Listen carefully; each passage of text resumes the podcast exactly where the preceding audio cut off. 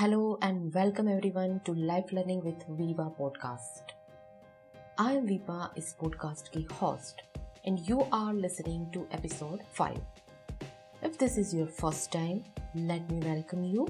अगर आपका यह पहली बार है तो स्वागत है आपका. I am happy to have you here. दोस्तों, इस पॉडकास्ट के थ्रू मैं शेयर करती हूँ नॉलेज, विजडम और मोटिवेशन से भरे हुए लाइफ लेसन्स. तो क्या आप भी अपनी लाइफ में बेटरमेंट चाहते हैं? तो ये पॉडकास्ट आपके लिए परफेक्ट है. So hopefully this would be a great tool to enrich your life. In each episode I talk about different topics. Most of the time मैंने टॉपिक्स को रैंडमली चुने हैं and every time I make sure कि ये हमारी life से relevant हो, हमारी जिंदगी को कहीं ना कहीं छूते हो. Let's get started with today's topic. But before I start, let me tell you कि आपको हमारी आज की बात कैसी लगी. अगर अच्छी लगी हो तो हमें जरूर बताना.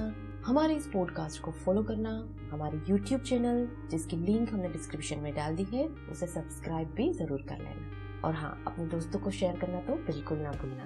तो चलिए आगे बढ़ते हैं आज की बात लेकर. जरूरी नहीं कि हम जो चाहे वो हमेशा मिले. जरूरी नहीं कि खुशी का हर फूल हमारे आंगन में खिले. जरूरी नहीं कि सबसे हो मोहब्बत. खुद से होती है खुशी तो खुद से गिले. जिंदगी एक समझौता है मेरे दोस्त, इसमें बिना खोए कुछ न मिले. जो चाहते हैं जरूरी नहीं वो मिले, इसलिए जो मिले उसे बेस्ट बना दे. ये लेसन हमें बता रहे हैं, हमें सिखा रहे हैं के सीवन, रॉकेट मैन से जाने जाने वाले इंडिया के एमिनेंट साइंटिस्ट, इसरो के एक्स चेयरपर्सन के सिवन के लाइफ से हम आज ये लेसन सीखने वाले हैं. बहुत ही छोटी सी बात है लेकिन बहुत ही महत्वपूर्ण है. और देखते हैं कि उन्होंने अपने लाइफ में इसे उतार कर अपनी जिंदगी को एक बेहतरीन जगह पे लाकर खड़ा कर दिया. हम भी हो सकता है उसको फॉलो करके, ये बात को सीख करके अपनी लाइफ को भी ऐसे ही संवार सके. सुनते हैं के सिवन की बात उन्हीं के शब्दों. धरती पुत्र का बेटा हूँ. सरकारी स्कूल में पढ़ा था जो तमिल मीडियम में होते थे. तमिलनाडु के छोटे से गांव से हूँ. वहाँ मैंने मजेदार जिंदगी जी है. पढ़ाई के साथ हमें खेती भी करनी होती थी. मेरे पिता किसान थे और आम का व्यापार भी करते थे. जब भी स्कूल की छुट्टियां होती थी हम खेत पर ही पिताजी की मदद के लिए पहुंच जाते थे. आमों के बागों में मैंने खूब काम किया है. मेरे पिताजी मुझे देख बहुत खुश हो जाते थे. मेरा काम उन्हें बहुत पसंद था. उसके बाद जब मेरे कॉलेज जाने का वक्त आया तो उन्होंने ये नहीं देखा कि कौन सा कॉलेज अच्छा है, कहाँ बढ़िया टीचर है. उन्होंने देखा तो सिर्फ यही कि कौन सा कॉलेज घर के पास है ताकि मैं खेत पर काम करने आ सकूं. हमारा परिवार जी तोड़ मेहनत करने वाला था क्योंकि घर के हालात ऐसे नहीं थे कि थोड़ा भी आराम कर पाते.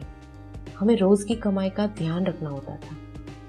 हालांकि हालात इतने भी बुरे नहीं थे कि हमें 3 वक्त का खाना नहीं मिले. लेकिन मुझे भी कभी पढ़ाई के बाद खेत पर जाने में कोई तकलीफ महसूस नहीं हुई. यकीन मानिए, मैंने पहली बार चप्पल तब पहनी थी जब मैंने मद्रास इंस्टीट्यूट ऑफ टेक्नोलॉजी में एडमिशन लिया था. तब तक मैं जहाँ भी गया, चाहे गाँव का स्कूल हो या रिश्तेदारों के यहाँ, नंगे पैर ही गया. कॉलेज तक मैंने पैंट भी नहीं पहनी थी, धोती में ही जीवन गुजारा कर रहा था. उसके बाद मैं इंजीनियरिंग करना चाहता था लेकिन पिताजी बोले कि इतने रुपए उनके पास नहीं है, इसलिए बीएससी कर लो. मैंने विरोध किया, 1 हफ्ते तक भूख हड़ताल भी की, लेकिन फिर थक हार मुझे ही अपनी जिद छोड़नी पड़ी. मैंने बीएससी मैथ्स किया. इसके बाद जाकर पिताजी बोले, मैंने तुम्हें एक बार रोका था, अब तुम जो चाहे वो पढ़ो. मैं अपनी जमीन बेच दूंगा लेकिन तुम इंजीनियरिंग कर लो. बीटेक के बाद मुझे नौकरी मिलने में दिक्कत आई क्योंकि उस दौर में एरोनॉटिकल इंजीनियरिंग में कम जॉब होते थे. काम नहीं मिला तो आईआईएससी में आगे पढ़ाई करने लगा. इस तरह मुझे लगता था कि मेरे पूरे करियर के दौरान मैं वो नहीं कर पाया जो मैं करना चाहता था. मैं सैटेलाइट सेंटर ज्वाइन करना चाहता था लेकिन विक्रम साराभाई सेंटर में जाना पड़ा. एयर डायनेमिक्स ग्रुप में शामिल होना चाहता था लेकिन पीएसएलवी प्रोजेक्ट थमा दिया गया. जो भी मेरे सामने आया उसे सिर्फ इस उद्देश्य से किया कि इस काम को मैक्सिमम लेवल पर ले जाना है. कभी मुझे वो काम करने का मौका नहीं मिला जो मुझे करना था, लेकिन जो काम मुझे करने को मिला मैंने जी जान से किया। कभी उसके बारे में सोचने में वक्त नहीं गवाया कि जो मुझे नहीं मिला तो मैं इस काम के ऊपर क्यों फोकस करूं। मुझे जो दिया गया हमेशा ध्यान उसी पर रहा, फिर बात पढ़ाई की हो, खेतों में की गई मेहनत की हो या फिर नौकरी की। दोस्तों, हमें हमेशा वो नहीं मिलता जो हम चाहते हैं। हमें मिले हुए की कदर करनी पड़ेगी और अपना बेस्ट देना पड़ेगा। अगर आप बेस्ट देंगे तो वो काम भी बेस्ट होगा, आपका सेटिस्फेक्शन लेवल भी बेस्ट होगा और इस तरह से आपकी जिंदगी कब सक्सेसफुल हो जाएगी आपको पता भी नहीं चलेगा। कहने का मतलब है अपनी जिंदगी में जो कुछ भी काम करो इसे होल हार्टेडली करो, जस्ट डू योर बेस्ट। तो बस इसी बात हम के सिवन के जीवन से सीख सकते हैं कि जरूरी नहीं कि हम जो चाहे हमें मिल जाए, हमें जो मिले उसे हमें बेस्ट बनाना है। और इसी के साथ आज का एपिसोड हम यहाँ पर खत्म करते हैं। जल्दी मिलेंगे नए सोच नए विचार के साथ। Thank you and have a good day.